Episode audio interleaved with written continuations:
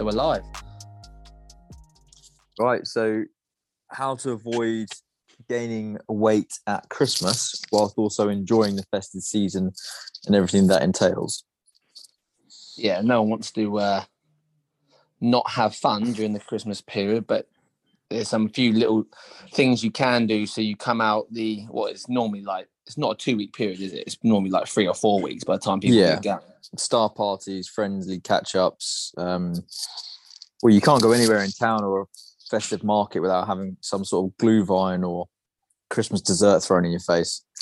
And so, Yeah. Uh, yeah, it tends to be a fairly indulgent time of year. And then obviously you get a loss of food at Christmas Boxing Day, then that's left over for a good 10, 12 days afterwards. So you're still nibbling on bits well into January. Um, Yeah. Yeah, I think you tend to find that people put on a lot of weight at Christmas, unfortunately.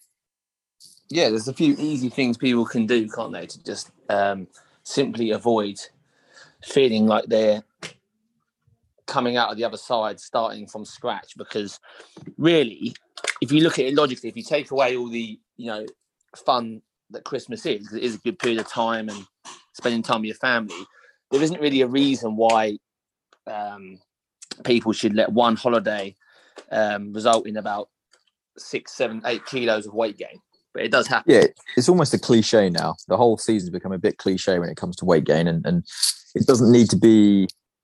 I mean, for me, and I guess for you and a lot of other people, if you really think about it, there's not really a difference between November, December, January, February, March. The only difference really is the, is the general vibe, and obviously Christmas Day and Boxing Day. But there's no reason for the month to be particularly different, unless you know, unless you really want it to be. Um, and I think Yeah, what yeah. what we find is people put on quite a lot of weight at Christmas if they they do go nuts and they then have that uphill battle come January time when they do want to make a, a fresh start on their training and health, exercise, diet, whatever it may be. And it's actually what they're doing is really tackling the weight gain they made the month prior rather than potentially making great steps in progress that they haven't kind of hindered or having an indulgent month. So if I didn't say that very well, but essentially if December isn't, you know, the binging month it tends to be, their progress and uh, achievements that they can make in the new year be greater than if they kind of just, you know, take the shackles off at Christmas. Um, yeah, I mean, yeah, there's some simple like if we're gonna summarize briefly what we're going to talk about in a bit more depth, but basically you got a couple of options. If you know, looking at December, you've got a lot of social events, and you are one person, you are a person who gains weight easily, Mm. um, and has to be a bit more mindful of what they eat and drink than other people because of the uh, the weight gain that just sometimes genetically people put on weight easier than others then I would look at December and be like, well, how can how can I um, still enjoy myself and not come out the other side with a lot more excess body fat and, and weight? And it simply is two options: either you are very strict on your nutrition outside of the social occasions, or you increase your activity to counteract the increase in calories you're going to consume. Now, both those methods have their pros and cons. Sometimes Mm. they can be easier for someone than others. It's kind of individual, isn't it? But um, you know, Yeah. we always get like typically at SBC, we get male and female clients going, "Oh, what exercise can I do to shift some body weight? What what exercise do I need to do? What do I need to do physically to lose weight?" When really, the exercise is a stimulus for change in terms of how you want your body to look long term. But as you know from the nutrition camp, Tom, like eighty percent of it is is probably about what you're putting in your mouth. Yeah, I think um, when um, you know, if you look at a typical week and you are eating fairly controlled diet Monday to Friday, and then you think, okay, well, my weekends are fairly relaxed. What you can consume in a very quick period across a weekend can undo a lot of the work you've just- done Thanks, mate. Monday Sorry, to that's the- Friday. That's Dennis barking at builders at my house who have been here for a while. Shush, shush. Such an angry Um, dog. That was a great point, but you might want to start again. Yes, what I was saying, long story short, if you're dieting or controlling your food intake um, for a particular goal Monday to Friday, and then you kind of get a little bit more relaxed at the weekend, it can be very easy to overeat a lot at the weekend, and then your cumulative intake of calories across the week could actually lead to some weight gain. And it might make you think, well, what's the point of putting in all that hard graft Monday to Friday um, if then I undo it at the weekend. I think that's what you see at Christmas. So I guess from a, from a nutritional point of view, if you wanted to mitigate weight gain at Christmas, and you know that there are going to be times you're going out for dinners or having drinks or having whatever you know festive gatherings, then I suppose that from a nutritional point of view, you could reduce the amount you uh, intake on those particular days leading up to those particular events or gatherings or meetings or dinners. So, you know, if you're having dinner at, you know, of an evening, uh, and if it was me, hypothetically, I would then have a, a fairly low to moderate, well, probably with low to none carbohydrate intake throughout the day. I would stick to kind of Yeah. fatty, fatty sources of food and protein, try and keep me a bit full without consuming as much food, knowing that the evening is going to be the bulk of my intake. Um, obviously, Yeah. you've still got to function throughout the day, and you're not going to be particularly hungry throughout the day. You don't want to punish yourself for the sake of going out for dinner. But you know, if you are keeping one eye on your waistline and one eye on your calorie intake, then the easy thing to do would be to to, to reduce what you have throughout the day leading up to these events. yeah, it's it's it's, it's, it's a lot easier. And the people, the one of the biggest um, misconceptions or mistakes that people make is thinking that they can generally um, do more and more exercise to counteract the amount of the food or the type of food they want to consume. Mm. Um, I think that's a real common error, and we hear it a lot, like off the cuff. Um, you know, like I've got there's two bottles of Guinness in my bedroom in front of me, and I know that they're probably about 600 calories, maybe just shy, but about 600 calories for those two. Yeah. Now, 600 calories in exercise terms is uh, fairly intense group training session at SBC, probably a fairly intense spin session for an hour. Mm. Probably struggle to do a weight session, just purely weights, and get 600 calories in one hour of exercise. Um, if you ran a 10k, you, you probably hit 600 calories. So they're like Yeah. the they're like the things you need to be doing to just burn off two bottles of Guinness. So Yeah, if you can, like you said, around the times that you're going to be socializing, enjoying mainly carbohydrate and fat-based foods that are, comes with Christmas, is to just really every time you're not at a social occasion, you can control completely what you put in your mouth. Is to just tighten those areas up, and then you can also not guilt-free, but you can. That's a silly way to look at food, really. But you can enjoy those occasions probably more so than you would do if you're thinking at the back of your mind, Jesus Christ, this is uh, like my fifth day in a row. yeah, and I think sometimes as well people get, oh, you know, I don't want to count calories, I don't want to do go down that rabbit hole. And in fairness, you know, whether it's that's that's fair enough, and you don't have to. But I think if you are conscious of gaining weight at Christmas, and subsequently you are looking at ways to mitigate that, you have to employ some method of control, and whether Yeah. that comes in the form of calorie counting or portion control. And portion control can be quite a tricky one if you don't have a, a fundamental understanding of what or how much you're eating of what foods, you know, like a fistful of fat, for instance, obviously it can be pretty more than a fistful of carbohydrates. But if you can employ some form of control method, um, your your chances of of staving off any weight gain across Christmas probably probably greatly improved. I, I yeah, I would I would drink a lot of water throughout the day. I would have a fairly uh, filling protein and fat breakfast. I would have a very very light lunch, particularly like um, you know, like a, a protein salad sort of thing. Um, not too heavy on any oils or dressings. Um, have some herbal teas, things that are going to be basically keeping my appetite at bay, and then enjoy the evening, knowing that I've kind of done what I needed to on the day. And the following day, I'd probably repeat the cycle, except in the evening. Obviously, you're not going out for another dinner. You have a normal meal plan, um, Yeah. but you do have a, a light lunch, light breakfast, and then a uh, a normal meal. and trying to get back into a routine as quickly as possible. And that's another thing as well. I think people do tend to have a knee jerk reaction to these events, you know, binges or nights out, and they tend to go to the extremes, and they don't ever tend to be sustainable. So if you have like a, a fairly debauched evening, that doesn't need to be followed up with two or three or four days of tightly restricted calorie controlled diet. I think you just need to get back on track with the routine you were following leading up to that day. Because what will happen is you'll get hungry and you'll binge and you'll get down and you'll get, you know, fed up and you'll fall into that cycle. So if you're having a meal out or a dinner out, then just prep the, that, that day, prep the following day, and then get back on track with your normal routine. Yeah, yeah, exactly.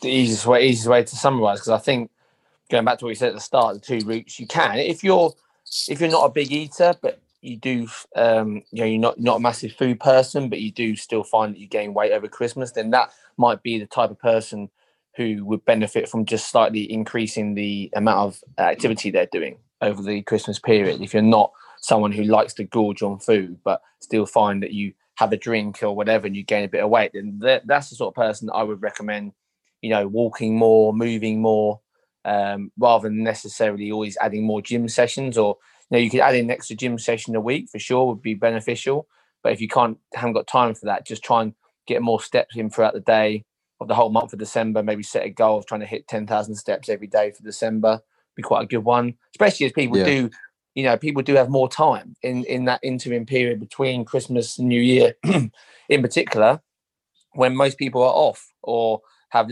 less work than usual so time, of course, there's family stuff going on, but if you are limited by time, you can jump on to our YouTube. We've got loads of like home based workouts you can do for 20 minutes or less, get the heart rate up. You know, those are little things that would definitely help in the long run. So if you're not a food mm. person, I'd definitely say maybe go down the exercise route. But for the majority of people probably listen to this, it would be the uh, option number one, just kind of tighten up the nutrition.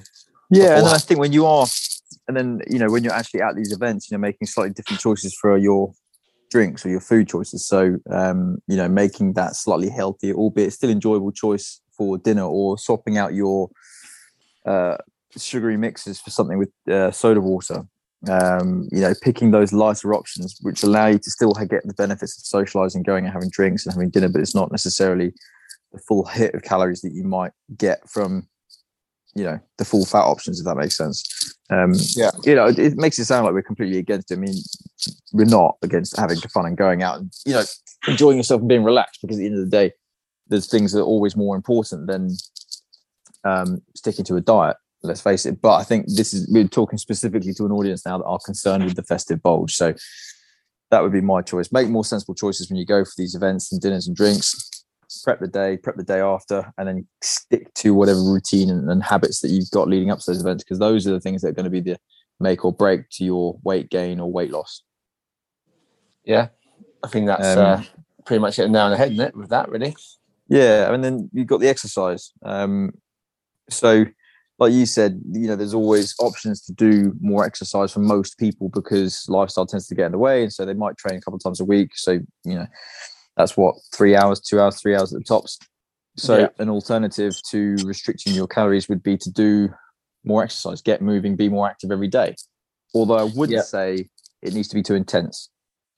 No, no, moving. I mean, I think maybe most people who who come to SBC who do two to three days a week and um, not much else um, than those sessions, especially if it's group training, quite intense. Personal training's intense, but in a different way. Um, mm. Then I think that anyone would benefit from like 20 minutes of maybe a cardio based circuit at home. Um, yep. Whether that's running or you know you're doing body weight movements with limited rest periods between each exercise. And like I said, if you're unsure on what these type of workouts are, just head to our YouTube because they're all on there. Um, but those are always quite nice little fillers, and you know, like on a weekend when you maybe aren't gymming it, um, and you tend to find you feel sometimes you can feel a bit sluggish on the Monday, having not done too much over the weekend. Um, chucking a 20 minute workout on a Saturday, just once on Saturday or Sunday morning. Um, yep. And that can kind of, in the long run, you think of it, don't think of it as like I'm just doing that once a week. Think of it as if I do that for um, the rest of November and the whole of December, well, that's four to six new workouts that I've added into the um, already training schedule, which would account for X amount of calories and also improve your fitness by X. So, um, a lot, I think a lot of people look at their health as well in, in short periods of time. But actually, I was having this conversation with one of my PT clients yesterday, um, and just saying that she had a week off because she was she works nights, um, carer, you know, not much sleep. She was just absolutely knackered, and she came back and and PB'd all her stuff at SBC. She's been training with me for like four weeks now. So we're following quite a rigid program. But the point I'm trying to make is she's trained before me as well for about a year. So I said, but actually, if you look at the amount of training you've had over the last 12 months, taking one week a backward step, listening to your body, um, isn't necessarily going to make or break you. And that's how people should look at training in the long Mm. term is if you're consistent over 12 months and you're going to have bumps in the road, like there'll be Christmas, there'll be birthdays, there'll be holidays, stag do's, hen do's, whatever, that isn't going to change your physique dramatically. It's the people that have been training for less periods of time are the ones that suffer the most when it comes to going back to their old ways or having having uh, big binges because their body isn't set up to use the calories you give it as efficiently as someone who's been training for long term. Yeah, yeah, I think there's people. Yeah, there is there is an awful lot of value in that long term conditioning. Your Yeah, body you- being conditioned. You can do Um, you can do less for more results. It sounds silly, but you can. The more trained you are, the less you still have to work hard, but you can work smarter and actually you can know when to push it and when to not, and your body would change very minimally. Yeah, I mean, we know a handful of guys in the that come to SBC or their coaches that will have gone through periods of time where their lifestyle's gone away and they've not really trained for a great deal of time. They haven't really looked any different when they've come back to the gym and their fitness has snapped back very quickly. Now we kind of, you know, genetic, genetically, uh, you know, gifted, or they have, which is more often than not the case, a long history of exercise and routine. Yeah. and that tends to be the deciding factor. There, um, Yeah. and it's quite interesting to see the difference between those people who do have that kind of history and those that don't, and who come back and after a long period off, and they have they have ballooned up. Um, Yeah, like and they said, find long, it long- harder and harder to lose the weight. yeah, long period of hit of exercise is the, is the key, isn't it? Like they're the people Yeah. that always make improvements quite quickly. They always get back in shape quickly. They recover quickly. So if you're starting or you've been doing it for a while, just look at it over a 12 month period because Mm. you you can have you can you can be a bit more relaxed the more trained you are. I think. Yeah. Uh, yeah, um, As a general rule of thumb. Yeah, definitely. I think going back on a previous point as well, when we're looking at your Guinness bottles for an example, um, and you equated that in calories, so you, you would then say, okay, well, I need to burn 600 calories an hour. The, the likelihood of you doing 600 calories an hour, unless, like you, like you said, you're part of a spin class, you're in a group training class, or you're really going hard and heavy, um, it's going to be unlikely you're going to do 600 calories in an hour if you're particularly if you're training on your own or you're just Yeah. doing a normal gym session. Um, it's also unlikely that whatever way you're gauging that calorie burn is going to be accurate. So there was a, uh, a study that I was reading the other day that said that a lot of the the big study on wearable technology, so wrists, heart rate monitors, all that kind of stuff, and they were tracking like the how accurate the calorie estimations were on those wearables, and in some cases they were up they were out by up to forty percent, which is a huge amount. Like so, if you Yeah. if you think you burn a thousand calories and that's incorrect to a tune of four hundred calories, and you're adjusting your food intake based on your wearable information, you're going to be potentially overshooting your intake by a mile. So just also bear that in mind if you do wear wearable technology and um, it's giving you data um, above and beyond like heart rate and things like that and you're tracking your workouts great but if it's giving you calorie burn figure don't i wouldn't really rely on that to underpin your intake for the day or for the week because it's likely going to be incorrect Yeah, yeah, that, that, that- I've, I've read a similar study. It's good to if you've got a watch or whatever, and you do it over a long period of time, then it's good because no matter whether it's completely accurate or not, you It's can like still see change. yeah. Yeah. you can still see Yeah. change because you can still see if you if you repeat a workout and you perform better at it wearing a trackable, then it doesn't matter whether it's right or wrong in the first place. Yeah, so what you're saying is basically if I did a workout tomorrow really hard and it said it would burn 500 calories, whether Yeah. that 500 calories is right or wrong, that's the recorded number. That's the uh, a number associated with that intensity. And then you use that as the benchmark for future intensity. So Yeah, I'm going to go back and hit the session. I didn't train as hard because I didn't burn as many calories, Yeah. give or take. Yeah. Yeah. I mean, yeah, we, without, without getting down a rabbit hole, cal- what basing a workout on how many calories you burn is probably the wrong thing to do. Yeah. But it's probably what most people do do. But that's that's kind of another subject. There's if you can see your performance improving over time, then you can guarantee that someone's um, working at a higher intensity, so more likely to be burning more calories than they were um, prior to this. Yeah. But that's kind of a another podcast we can discuss about what's the best metrics. But for most people, you know, that's what they do. Is all the trackers do calories. Yeah. They do, steps and calories. So not the two best measurements, but if you do it over a long period of time, you can still use it well to see change for sure. Yeah. So I guess in, in summary for the uh, for the exercise pr- proportion of this, you would say what what would be your kind of ta top takeaways for if you were looking at increasing your exercise activity to cover any additional calorie intake across the four week three four week period? Uh, I would I would chuck in um, a minimum of one one 20 to 30 minute uh, HIIT. I guess is the most most common form of training people know is HIIT. So high intensity training where I just pick eight to ten body weight movements, perform them for like 30 seconds on, 30 seconds off, um, Yeah. and do that. Uh, so if I've got 10 movements, um, 30 on, 30 off, that's 10 minutes. I'd do three rounds of that. And the only rest Yeah. period I would try and have would be the 30 seconds between each exercise. You hear that bang? Yes. Sorry. That's uh my house is currently being ripped apart, and that's actually my brother doing that. Um so yeah, so if you want to burn some calories, come around my house and rip it up. I was going to say, what's the likelihood of you asking your brother to stop while recording and him saying, yes, okay, that's fine? Second word will be off. And then and then and the first word might begin with C and end in T. um yeah, so That's I about would say- 15 minutes worth of work. If, if Massey's there, they should be having a break soon. I think Massey's gone. Uh, shop. He's uh, probably on the golf course. uh, um, so yeah, so you got would the say- 31, 20 to 30 minute HIIT session. So interval based training yeah session. one, once or twice a week if you do if you do say if you do three sessions a week currently exercise like structured exercise sessions add in one more to make it four Yeah. if you do two sessions try and add in two more to make it four if you already do four sessions i will maybe um not do another session because i want to keep the sessions that i existing i currently do high of high intensity so if you chuck Yeah. in another if you chuck in another session the intensity of your sessions throughout the week will naturally be lower because you've got one more session, you've got less rest time between sessions. I would go for four as a maximum. And then on those other three days, I would rest and recover, but I would keep my movement high. So I would be walking quite a bit, I would be standing quite a bit, um, those sort of things. I don't think most people need to do more than four hard sessions a week. I think in the long run, that can just lead to a bit of burnout and you lose motivation and, you know, you end up hating it. So Yeah, I would yeah. say I would say four for any of us um, at SBC, including coaches, really um, would be a good number to go by. Yeah, cool. Nice. Lovely. Have you got any? Um, I think there was one question actually for Q and A's. Random uh, was what should they eat before playing sport?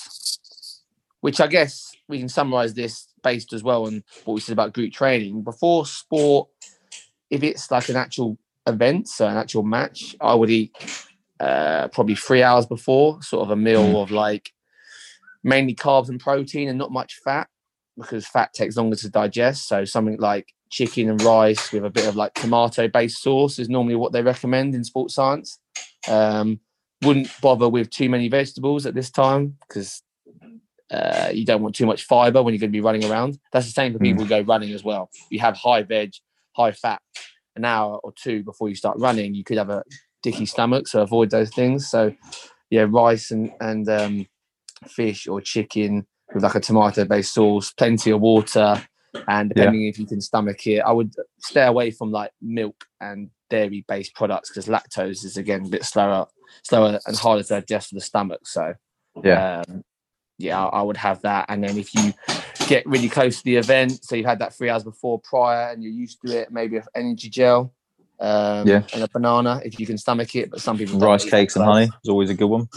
Yeah, if you if Rice cakes and honey is, is like, it, ba- it, I mean, it basically disappears in your mouth before you even get to swallow it. So it does absorb Yeah. very quickly. It doesn't sit in your stomach. So it's always a good one for group training sessions if they're not going to eat, you know, before Yeah. coming in the morning. So don't see why you wouldn't have it before sport. Yeah. Um, that that that that's something that always trial this stuff on a yeah. practice game or you know training. Don't day, do it on a match day because you could, uh, and that's the same for a race day. If you're a runner, don't try anything new like energy gels the day of a race because that could like You don't want gastric distress. Yeah, you'll basically be shitting yourself. I mean, I did the New York Marathon years and years and years ago, and I thought, right, to start of the run, I'm going to power slam three Go gels. Um, Oh, nice. That were the isotonic ones, and uh, I didn't realize just how much water I had to drink to make them not completely ruin me. And so I would say on on the two mile, every two mile, I had a pit stop. It was a, it was it was a uh, it was a stinging last twenty miles. Isn't that the time that you left your camera there? then I left my camera in one of those one of those losers and had to turn around and run two miles back against the traffic. There's 25,000 people going one way and me going the other way looking for my bloody camera. so yeah, and that I put it all down to the uh, uh, go gels that I had because it made me go to the loo so so very frequently. Well, exactly. There you go. More of the So, yeah. story. Don't do that. Don't before you run. sample anything right before a performance. Um, yeah, so I think that's it. So we're doing that. Yeah. We'll do another podcast before Christmas, won't we? On um, Yeah, this has been a bit of a bite-sized, bite-sized chunk one. Uh, we'll do one with Michelle and a few other coaches and get a big one out, and kind of review of the year and what we're coming in 2022. love it. Cool.